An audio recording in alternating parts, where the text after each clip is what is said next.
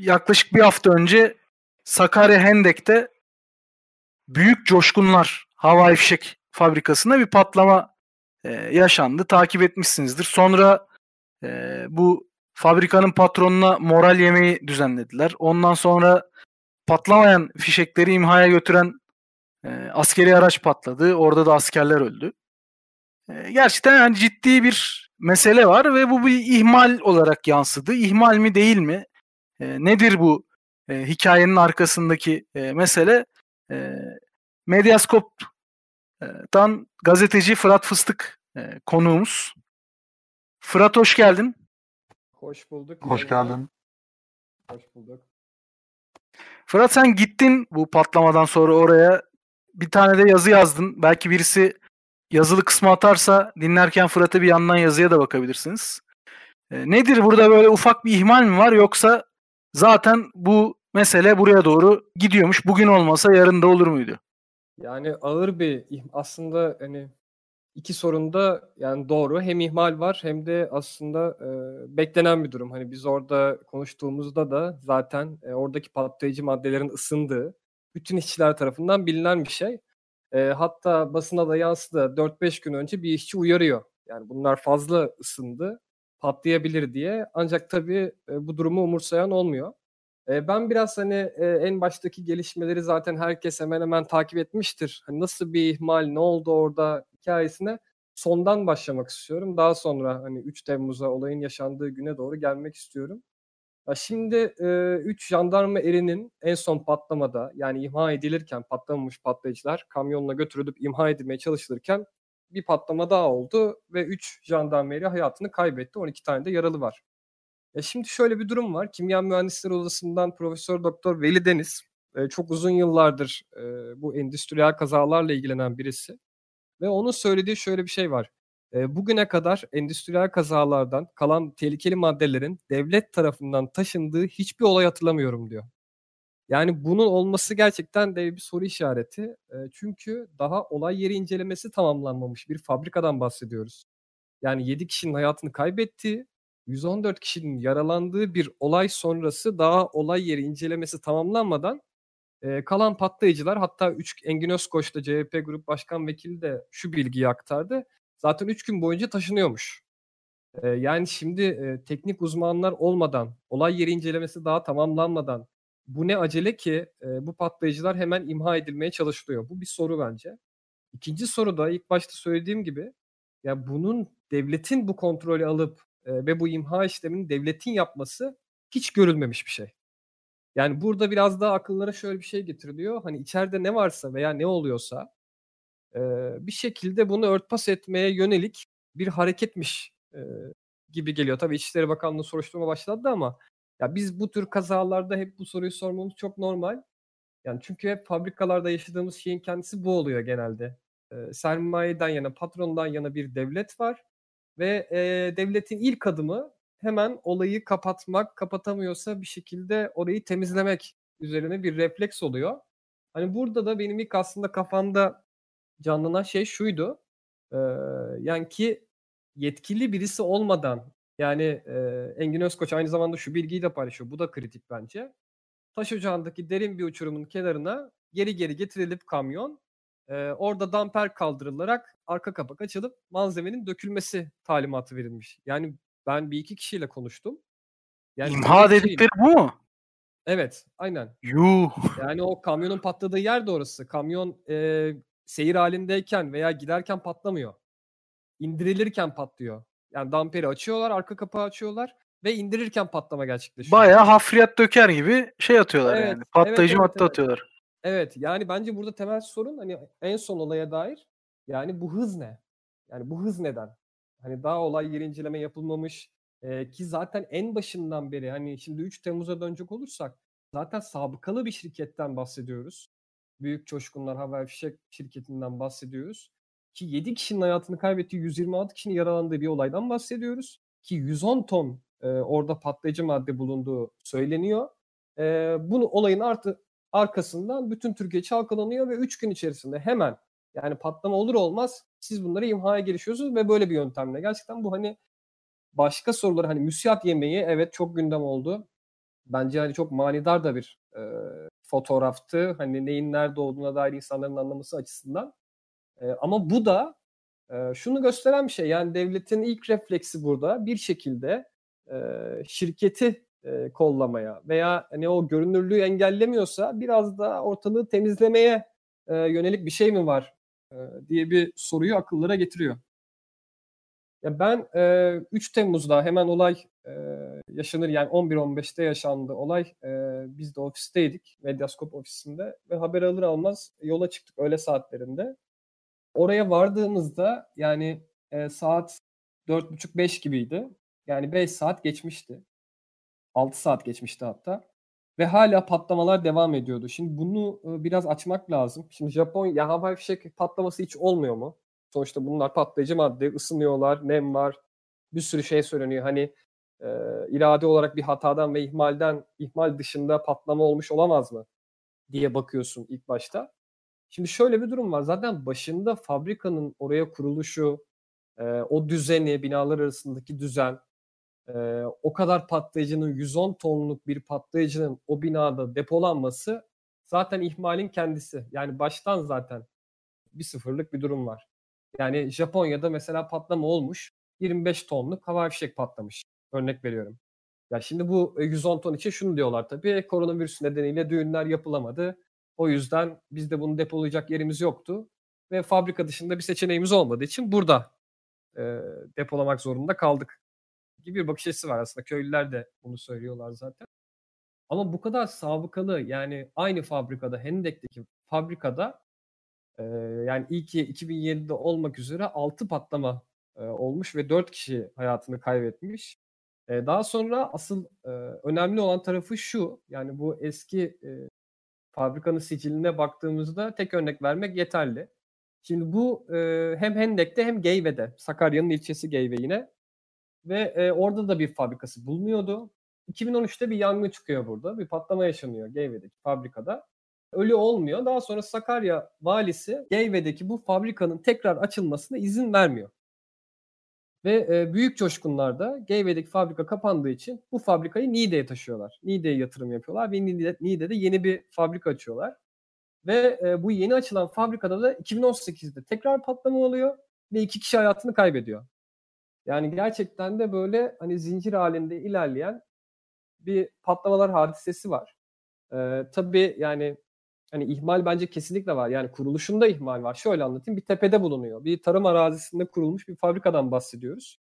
Ee, ikişer katlı binalar var. Bir tanesi üç katlıydı yanılmıyorsam. Ee, 6-7 bina yan yana duruyor. Yemekhane falan da bunların içinde. Şimdi en baştan zaten e, beton bloklarla bu e, binaların arasına beton bloklar konulması zorunluluğu var yönetmen yönetmeliğe göre. Ve yine binalar arası en az 50 metre aralıkta olması lazım ki böyle bir aralık yok zaten. Yani dip dibe binalar. E, yani bir de bunun yanında soğutucu sistem denilen yine yönetmelikte zorunlu kılınan soğutucu sistem. Tabii tam olarak bu var mı yok mu, işliyor muydu, işlemiyor muydu? Bunun kesin bilgisine vakıf değiliz ama ATEX deniyor buna. Koruma yöntemi ve olmazsa olmaz bir şey. Ancak kimle konuşursak konuşalım bunun olduğunu düşünmüyorlar. E ki zaten işçilerin biz oradayken anlattıkları e, bu ısınan e, havai fişekler, patlayıcılar yine muska denilen böyle torpile benzer patlayıcılar da var. E, bunlar dışarıya konulmuş ve zaten dışarıya konulunca o güneşin altında acayip bir ısınma gerçekleştiriyorlar ve bir anlık bir hikayeye bakıyor ve büyük ihtimalle de o şekilde gelişmiş bir patlamadan bahsediyoruz. Olaya geniş olarak baktığımızda hani ilk e, anlatmaya çalıştığım devlet nerede duruyor? Bu patlamalar olağan mı? Hani senin de sorduğun e, yoksa hani gerçekten de büyük coşkunlara ait bir şey mi var? Yani her ikisi de doğru. Yani bu patlamalar şimdi tamam büyük coşkunlarda böyle bir felaket yaşandı ve sosyal medyada çok paylaşıldı ve e, hani ben biraz zaten davaya da e, gelmek istiyorum. E, sosyal medyada bu kadar gündem olması bu fabrikayı hedefe koydu. Daha önce de patlama olduğu haberleri gelince de bir aslında felaket ortaya çıktı ama şimdi Sakarya dediğimiz yer yani o e, hem İstanbul'a yakın hem Ankara'ya yakın ikisi arasında e, geçiş, geçişe sahip olan bölge e, belki bilenler vardır oralı olanlar da vardır. E, Sapanca, Sakarya, Hendek, Düzce Yani bu bölge, bu hat gerçekten de ölüm hattı. Yani e, burada bu e, bölge organize sanayi bölgesi öncelikle. Çok fazla fabrika var. E, yine argesiz doğal kaynak, ucuz emek sömüren kobilerin e, bulunduğu, çok fazla bulunduğu bir bölgeden bahsediyoruz. Yani büyük büyük şirketlerin burada e, işletmeleri veya fabrikaları var. Ne onlar mesela? Goodyear burada. Yani Toyota burada. Dasa burada. Yine Ethem Sancak'ın BMC'si burada. Yani bu bölge böyle bir e, ölüm attı. Neden ölüm attı? Burada ölen işçilerin sayısını bilmiyoruz. Yani şimdi tutanlar var tabii ki. E, İS mesela çok önemli bir çalışma yapıyor. Hani yıllardır. Biliniyordur zaten. E, basına yansıyanları veya iletişime geçtikleri kadarıyla bunu tutuyorlar ama o kadar fazla gerçekten de burası işçiler için hem çalışmak zorunda oldukları e, yani hem de çok fazla iş kazasının yaşandığı bir bölgeden bahsediyoruz. Ha burada patlayıcı vardı, hava fişek vardı, patladı ve bir felaket e, ortaya çıktı ama yani biz bu aslında her hafta veya her gün o bölgede yaşanan bir şey. Yani gerçekten bir gazeteci olarak ben şunu isterim yani kişisel olarak. Gidip o bölgede sadece iki ay geçirip ya arkadaş burada ne oluyor? Hani hem yoldan geçip sağda solda gö- fabrikaları gördüğümüz bir bölge burası. Hem bir taraftan Ankara'ya yakın hem İstanbul merkeze yakın. Ee, Ankara'ya yakın olmasının anlamı da tabii siyaseten bir anlamı var bunun.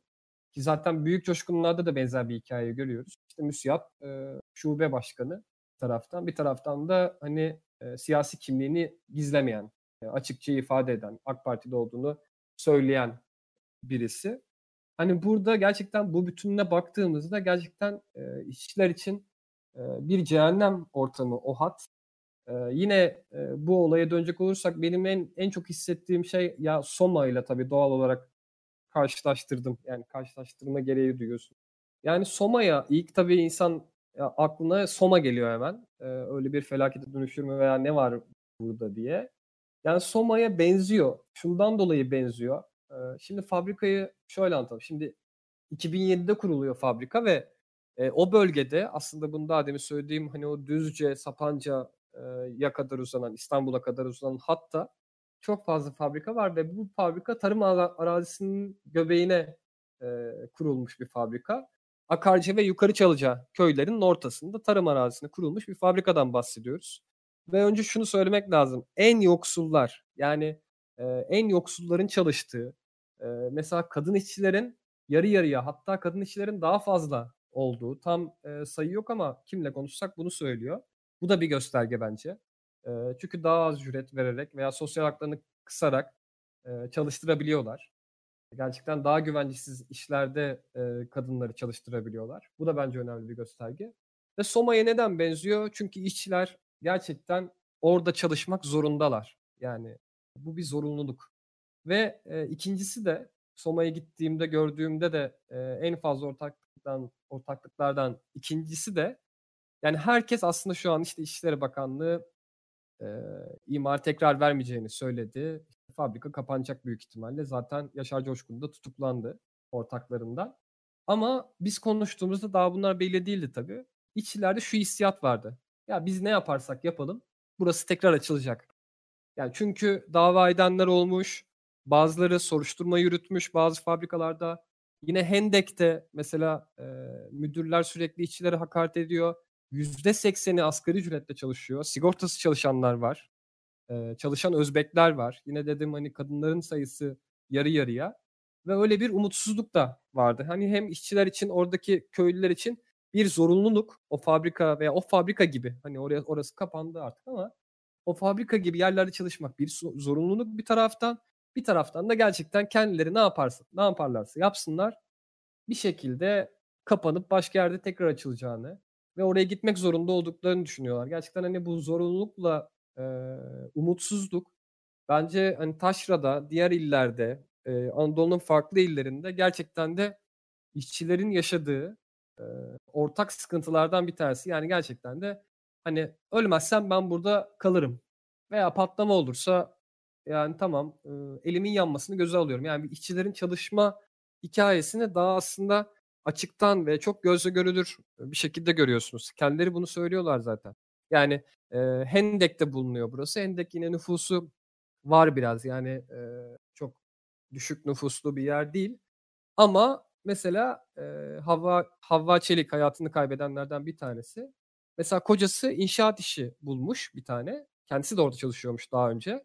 Ve inşaat işi bulur bulmaz ayrılmış. Yine birisi mesela bir garsonluk bulduğunda Hendek merkezde veya Akyazı merkezde bu fabrikadan ayrılıyor. Yani bu fabrika çünkü en en yani e, yoksulların çalıştığı, çalışmak zorunda olanların gittiği. Çünkü bütün patlamaları, yangınları vesaire şahit olmuşlar bütün köyler. Ve hatta e, Akarca diye altında bir köy var. Muhtarla da konuştuk. Muhtar şey diyor övünüyor. Bizden çalışan yok orada diyor. Bıraktık biz o işi. 3 sene önce bıraktık falan. Yani hani bu bir övünç kaynağı. O fabrikada çalışmamak e, mahalleler için, orada yaşayan köylüler için yani kurtulduk e, hikayesine dönüyor biraz. Hani genel çerçeveyle e, biraz böyle bilmiyorum yardımcı oldu mu? Hani mevzuyu tabii ki herkes takip etmiştir ama e, olayı açma bakımından e, bilmiyorum yardımcı oldu mu ama genel bir kesinlikle hani burada zaten kuruluşundan itibaren kesin bir açık bir e, ihmal var. E, son olarak hani şuna da değinim. Belki soru varsa oradan devam ederiz. Yani sosyal medya veya hani medyanın ilgisi bu kadar olmasa çok rahat bir şekilde kapanabilecek e, bir olay. Hani çünkü e, yine o Akarca Köyü muhtarının söylediği bir şeyi paylaşayım. Ali Rıza Coşkun'la çok yakınlarmış e, babaları yani şirketin sahibi ortaklarından. E, aynı zamanda bu tekel tabii büyük coşkunlar. Sürekli isim değiştiriyorlar. Bir de e, Ali Rıza Coşkun'un kardeşi var. İkinci şirkette oymuş ama o kapatmış. Yani hava fişek üreten ilk ve tek şirketler aslında Türkiye genelinde. Ve muhtar şey söylüyordu. Ali Rıza Coşkun'la e, 2014'teki patlama sonrası konuşmuşlar. Ve klasik bir bakış açısı. Ya demiş ki evet bunlar olabilir şeyler. Ee, hani zaten karayollarında kazalarda kaç kişi ölüyor? Oradan bakmak lazım falan gibi bir cevap. Yani kendisi de aslında bu durumun farkında. Hani zaten farkında derken o gay örneğini vermiştim. Hani kapatıp Niğde'de açıyor. Mesela Niğde'deki e, patlarsa Niğde'de kapatıp Sivas'ta açar. Veya şimdi bu şirketin üzerine nasıl gidecekler bilinmiyor. Belki valilik izin vermeyecek. Büyük ihtimalle yani. O fabrika artık zaten yerle bir oldu. Sakarya'da tekrar açmasına izin vermeyecek ama şimdi bir taraftan da benzincilere bulunuyor bu şirketin. Yani bu şirketin yatırım yapmasına izin verilecek mi? Veya başka bir e, ile gidip havai fişek üretmesine izin verilecek mi? Hani biraz daha bence buralara bakmak gerekiyor ve şunu da hatırlatmak gerekiyor. Hani gerçekten ben hep onu savunuyorum. Yani sosyal medyada gösterdiğimiz tepkiye bazen evet e, bir sonucu olmayabiliyor ama yani sosyal medyada o müsiyat fotoğrafı özellikle e, bu şekilde düşmese bu patron tutuklanır mıydı? Sanmıyorum. Yani e, veya bu olay bu kadar e, ana akıma çıkacak şekilde büyür müydü? O gidip hani bizim gibi kuruluşlar, gazeteciler, köylülerle gerçekten konuşmasaydı yani çok ihtimal vermiyorum çünkü bunun birçok örneği var. Hani en son onunla bitireyim. Davutpaşa'daki patlamayı belki hatırlayanlar vardır. Hani 2008'de gerçekleşen Davut Davutpaşa patlaması iki sene sonra dava açıldı. Yani iki sene hiçbir şey olmadı ve büyük bir patlamaydı. Ve 2019'da sonuçlandı. Yani bu davalar zaten 10 seneden önce sonuçlanan davalar değil. Hele bu kadar büyük olması aileler veya olayı yaşayanlar arkasından koşmasa hani bunun gerçekten yüzlerce örneği var ve hemen kapatıp göstermelik bir e, ceza verip veya vermeyip dahi e, şirketin mesela ceza alıp almadığına dair bir bilgi yok bu arada büyük coşkunların ve denetimciler de geliyormuş klasik hikaye zaten patronla oturuyor ve e, çay içtikten sonra gidiyorlar yani orada çalışanların birebir aktardıkları bunlar aslında bütün bu fabrikalarda yani toparlarsak benzer hikayeler oluyor. Ve oradaki yaşanılan yerden şimdi Soma'yı yaşadık. Soma geçti. Şimdi bunu yaşıyoruz. Ve gerçekten de ne yazık ki yani bu hikayelerin devam edeceği neredeyse kesin gibi. Çünkü böyle bir sistem var. Ee, yine son patlamayı e, örnek vermiştim. Yani gerçekten de burada devletin aldığı ilk e, tavır da yani bir, bir şekliyle patrondan yana veya olayı araştırıyoruz biraz sakin durun e, dercesine ama sosyal medyada çok tepki varsa tamam biz bunu tutuklayalım. Zaten 3 sene 4 sene sonra bırakırız gibi bir hep bunu görüyoruz zaten. Bu ihmallerin doğurduğu patlamalarda veya böyle kazalarda hep aynı hikaye yaşanıyor. Ama gerçekten son hikaye yani daha şu an çok konuşulmadı, çok yazılmadı, çizilmedi. O da biraz bence şundan kaynaklı. Yani zaten dev bir patlama oldu.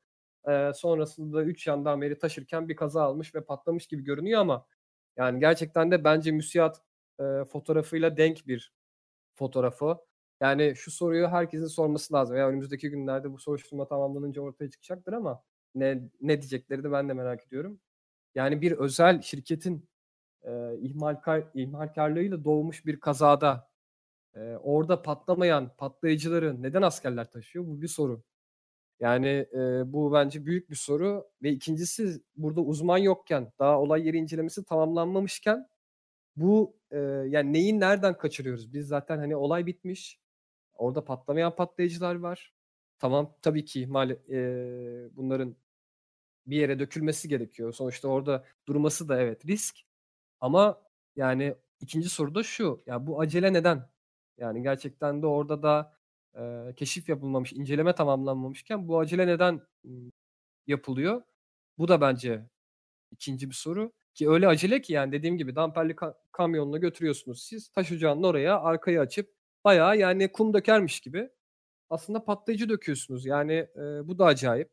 E, veya neden hani jandarmanın taşıdığı kesinlikle açığa çıkartılması gereken bir şey. E, yani bunlar benim hani son olaya dair sorularım. Hani genel olarak patlamayla dair de hani genel çerçeveyi böyle çizebilirim.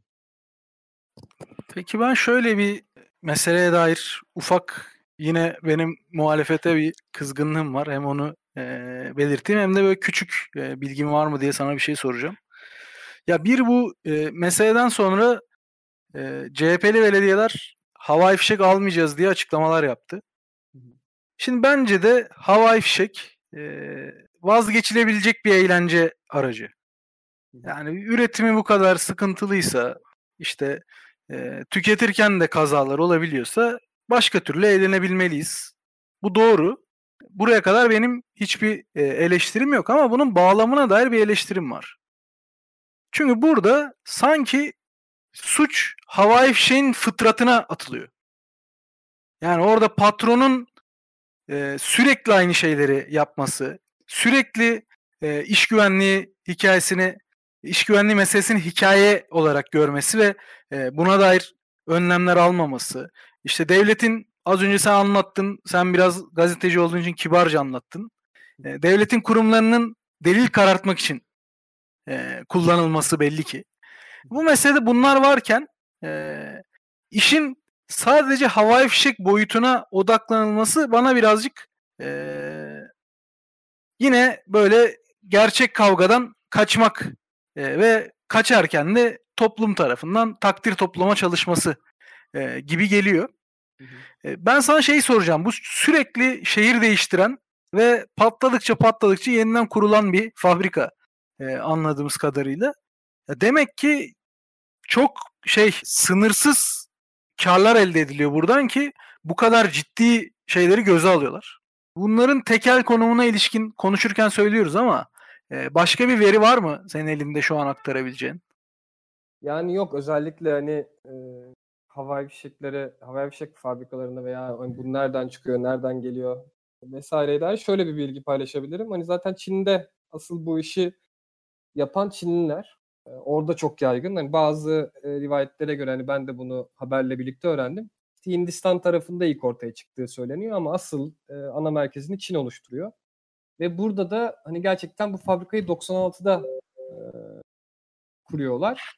E, ve hani tekeller bir şekilde çünkü bunun da bir sebebi var. Hani çok böyle e, karlı bir iş değil. Aslında havai fişek e, çok böyle rağbet gören veya yüksek fiyatlara satabileceğiniz, e, dev karlar yapabileceğiniz şeyler değil. Benim anladığım da zaten hani biraz da e, bu şirket de aslında küçük şeylerle başlamış e, kendisi. Yani ilk havai fişek üretmeye başlamamış, ihraç ediyor bir şekilde. Ya torpil böyle hani e, küçük kız kaçıran bu, bu, bu benzeri şeyler yapmaya başlıyorlar Sakarya'da. Daha sonra havai fişeğe geçiyorlar. Tabii buradaki avantaj şu yani e, klasik tekelleşme, bütün tekelleşme hikayelerinde gördüğümüz bir durum var. Yani kapsayarak e, gidiyor. Yani ve büyümesi de çok hızlı oluyor. Şimdi bu büyümeyi açıklarken evet bir kar durumu var burada. E, yani tabii bu işi yapmaya çalışan başka bir şirket var mıydı? Kapandı mı? Ne oldu? Bu bilgiye vakıf değilim. Ama bir taraf bir taraftan hani bu kar etme ve hep tekelde kalma. Çünkü aile işletmesinden bahsediyoruz burada. E, ki yani onun bir araştırması vardı. Tam rakam hatırlamıyorum ama Türkiye'deki bu tip işletmelerin çoğu böyle gelişiyor zaten. Hani biliyorsunuz. Aile üzerinden gelişen durumlar. Ve bir tarafıyla da tabii siyasal bir kimliği var. Yani hem Yaşar Coşkun'un hem Ali Rıza Coşkun'un e, müsiyattan gelen yine e, AK Parti ile kurulan bağ üzerinden bir e, siyasal durumu var. Hani bunun da ne derece önünü açtığı, ne derece kapadığı e, veya açtığı yerlere bakıyoruz. İşte Niğde'de var, Sivas'ta var, Sakarya zaten e, asıl merkezi ve bu arada Konyalı bir e, aileden bahsediyoruz. Hani bir şekilde yani ceza almayarak e, başka yerlerde açılmasına fırsat verilerek e, yani o iş güvenliği konusunu tamamen hiçe sayılarak onu orada bence biraz hani siyaset devreye giren bir konu. Hani bu e, tekelleşme işlerine yaramış gibi ama burada hani havai fişek çok fazla kar eden bir sektör değil. E, yani çok fazla para kazanabilecekleri bir şey sektör değil ki zaten şeyi söyledim. E, 8-9 tane akaryakıt istasyonları bulunuyor şirketin aynı zamanda. Bu da Aslı Odman'ın verdiği bir bilgi. Bir artı bir de güzel bir röportajı var onun da. Onu da okumanızı tavsiye ederim. Ve şimdi akaryakıt istasyonu demek Türkiye'de büyük bir anlama geliyor aslında. Yani akaryakıt istasyonu deyince hem para olarak daha fazla hem de gerçekten e, yani o röportajda da şunu ben çok beğendim. Akaryakıt istasyonu açınca sadece bir işletme açmış olmuyorsunuz. O yöre halkıyla bir şekilde ilişki geliştiriyorsunuz. Aslında siyasetin kurulduğu yerlerden birisi de hani o gerçekten Anadolu'da Taşra'da akaryakıt istasyonu gerçekten önemli bir şey. Yani nereye gitseniz, hangi e, yerde görüp, hangi muhtarla, hangi ilçe belediye başkanıyla görüşseniz ona dikkat çekmiş. O da bence e, ilginç bir anekdot ama e, yani bu bu tip hani küçük başlayıp tekelleşen hani e, o sektörün ondan sorulduğu hikayelerin hepsinde bir siyasetle kurulan bağ hepsinde var. E, iki e, ortak olan noktaları aile şirketi bir de olmalı. chatten şöyle bir ek geldi abi senin söylediklerine. Türkiye'de tek ruhsatla çalışan, yani ruhsatlı olarak üretim yapan tek havai fişek fabrikası bunlarmış. Aynen, aynen. Yani ilk ve tek bunlar. Ee, hı hı. Zaten ya başka kurulma denemesi oldu mu? Ya bu bu ilgiye vakıf değilim ama çok da önemli değil. Yani olsa da çünkü olsa da sonucu biliyoruz. Hani bir şekilde kapsayarak büyüyor zaten. Hı hı. Ee, içine alarak büyüyor. Ee, onun için Hani bu şirketin genel vizyonu bu. Orada ben tabii hani vurgu yapmak istediğim yer bir siyasetle kurduğu. Konyalı bir ailenin Sakarya'ya giderek neden Sakarya'ya gidiyor mesela? Hani o anlattığım o Sapanca, Hendek, e, Düzce aşağı kadar inen hem Ankara ile İstanbul arasında e, bulunan çok fazla fabrikanın bulunduğu bir yer. Ve çok fazla köy de var orada. E, ucuz iş gücü de sağlayabiliyor. Ankara'ya da yakın, İstanbul'a da yakın bir taraftan. Gerçekten çok e, yani bir e, patron için hem merkezi hem yoksul muhtaç aynen, yeri aynen. bulmuş yani. Doğru. Evet evet. Yani oralar felaket. Yani gerçekten oralar böyle birisi çekse yani böyle mini belgesel mi olur, haber serisi mi olur? Gerçekten de acayip hikayeler var bence orada ve bu bu şirkette zaten ona ya aynısı, aynı taktik uygulanıyor. Ee, dediğim gibi hani daha önce patlasa da bir şekilde başka yerde açıyor, başka yerde izin alıyor veya ceza almıyor. Ee, diyeyim. Hani ama hava, havai fişek hani çok karlı bir iş değil ama tabii burada tekelden bahsediyoruz. Yani 110 ton havai fişekten bahsediyoruz. Hani son olarak hani senin söylediğin e, CHP'li belediye başkanlarının havai fişek kullanmayacağız artık biz kararı. Ya katılıyorum sana. Hani e, bu hikaye havai fişek hikayesi değil kesin. Hani başka yerde başka türlü olur bu. Yani inşaatlarda kaç kişinin öldüğünü sayısı yani hep en az diye veriliyor ve bu sayı bilinmiyor.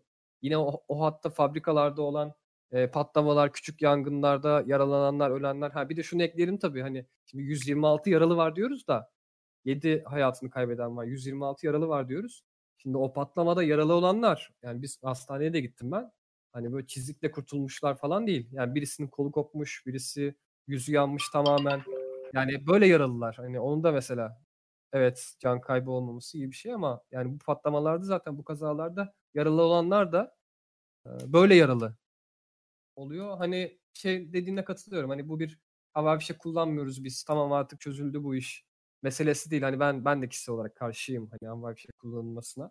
Yani bence de gerçekten hani böyle çağ dışı bir uygulama zaten birçok ülkede kullanılan bir şey değil. Ee, ama hani bunun nasıl bir e, aşağıda e, şeye mal olduğunu göstermek e, ve bu büyük coşkunların ilk patlaması değildi ve hani bu bu iş böyle devam ederse bu son da değil. Çok doğal bir şekilde. Yani havai fişek hikayesi değil orada. Güvencesizlik hikayesi var. Yani %80'inin asgari ücretle çalıştığı, sigortasız işçilerin olduğu, Özbeklerin çalıştığı mesela o da ilginç bir ayrıntı. Onu haberde yazmamıştım ama Özbeklerin gelip çalıştırıldığı, mesela kadınların daha fazla çalıştığı ve herhangi bir iş bulanın hemen kaçtığı bir fabrikadan bahsediyoruz. Aslında bence güzel bir resim yani. Oraya bakmak lazım. Peki çok teşekkür ederiz Fırat. Ee, Ben teşekkür ederim. hem e, yerinde gittin gördüm bu gazetecilik açısından da e, çok değerli. E, bize de vakit ayırdın. E, hem deneyimlerini hem bilgini aktardın. E, mesele herhalde daha tartışılmaya devam edecek. Biz de üzerine konuşmaya e, devam edeceğiz. E, şimdilik çok sağ olasın. E, var mı son olarak ekleyeceğim bir şey? Yo, Anıl'ı, Anıl'ı dinlemek için sabırsızlanıyorum. Tamamdır. Hep beraber. Fırat'a e, biz de tekrar o- Ben de arada teşekkür etmiş olayım diye girdim de. Ha, eyvallah. Tamam, yüksek geldi ses de korktuk abi ya. Allah Allah. evet evet. Peki